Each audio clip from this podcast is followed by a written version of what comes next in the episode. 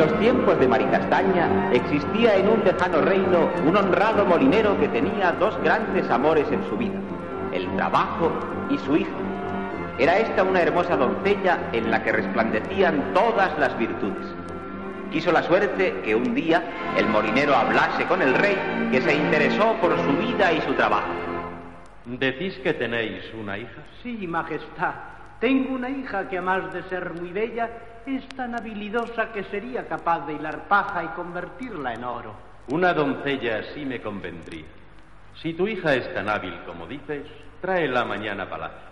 Quiero convencerme si es verdad cuanto aseguro. Señor, aunque pobre, soy honrado y leal. Así habrá de ser, pues en el caso de que tu hija no tenga tales habilidades, mandaré que os ahorquen a ambos.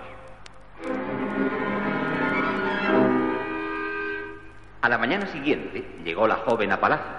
La condujeron a un aposento lleno de paja, en el que solo había una rueca y una banqueta. Ponte al trabajo inmediatamente, porque si mañana no has convertido en oro toda esta paja, su majestad te mandará a ahorcar. Pobre de mí, porque mi padre habrá dicho que yo sé hilar paja para convertirla en oro. Si esto es imposible, ¿qué va a ser de mí?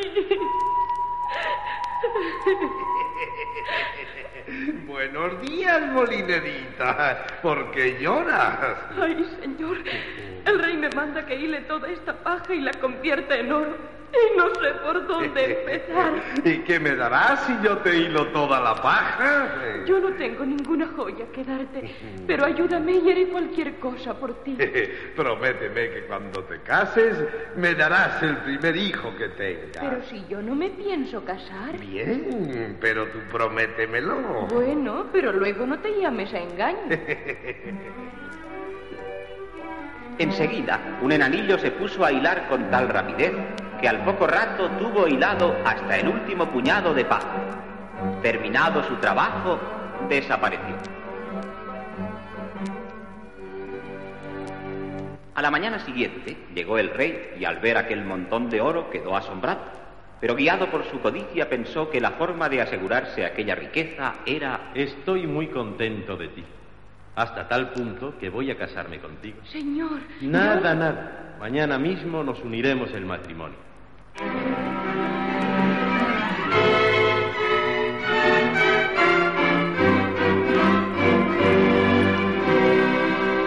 Y se casaron y contra todos los vaticinios de los cortesanos fueron un matrimonio feliz. Para colmo de sus venturas, al pasar un año, la cigüeña les dejó un tierno querubín. De tal forma este hecho llenó de felicidad el corazón del rey, que hasta llegó a olvidar por completo su codiciosa sed de oro.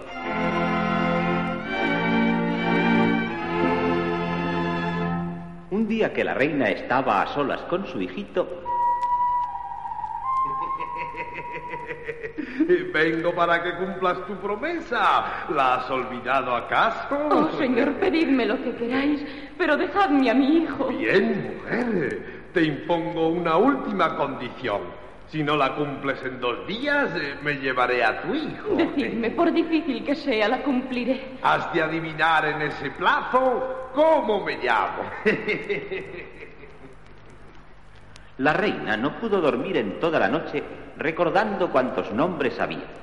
A la mañana siguiente, cuando llegó el enanito, la reina se los recitó todos de carrerilla, pero a cada uno de ellos el enano daba un pequeño salto. Y no, no, no es ese mi nombre.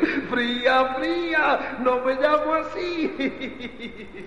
Y se fue dejando a la pobrecita reina muy triste, ya que veía que se le acababa el corto plazo que tenía para averiguar el nombre del enano. Aquella misma noche mandó emisarios a todo el país para ver si alguien le conocía y podía dar su nombre. Uno de ellos llegó hasta lo más alto de una montaña cubierta de fragosos bosques, donde le sorprendió el sonido de una dulzaina. Guiado por aquellas notas melodiosas, llegó hasta un claro del bosque, donde vio que un enanillo bailaba alrededor de una brillante hoguera mientras tocaba una dulzaina.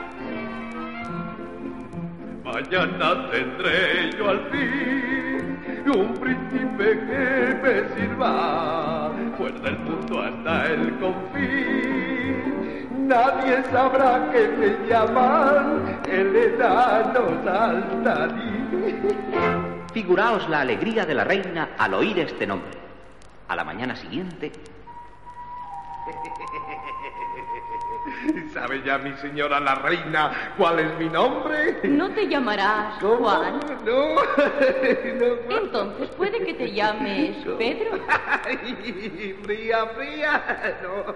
Entonces, entonces puede que te llames ¿Cómo? el enano saltarín. Por fuerza te lo tiene que haber dicho el mismísimo diablo.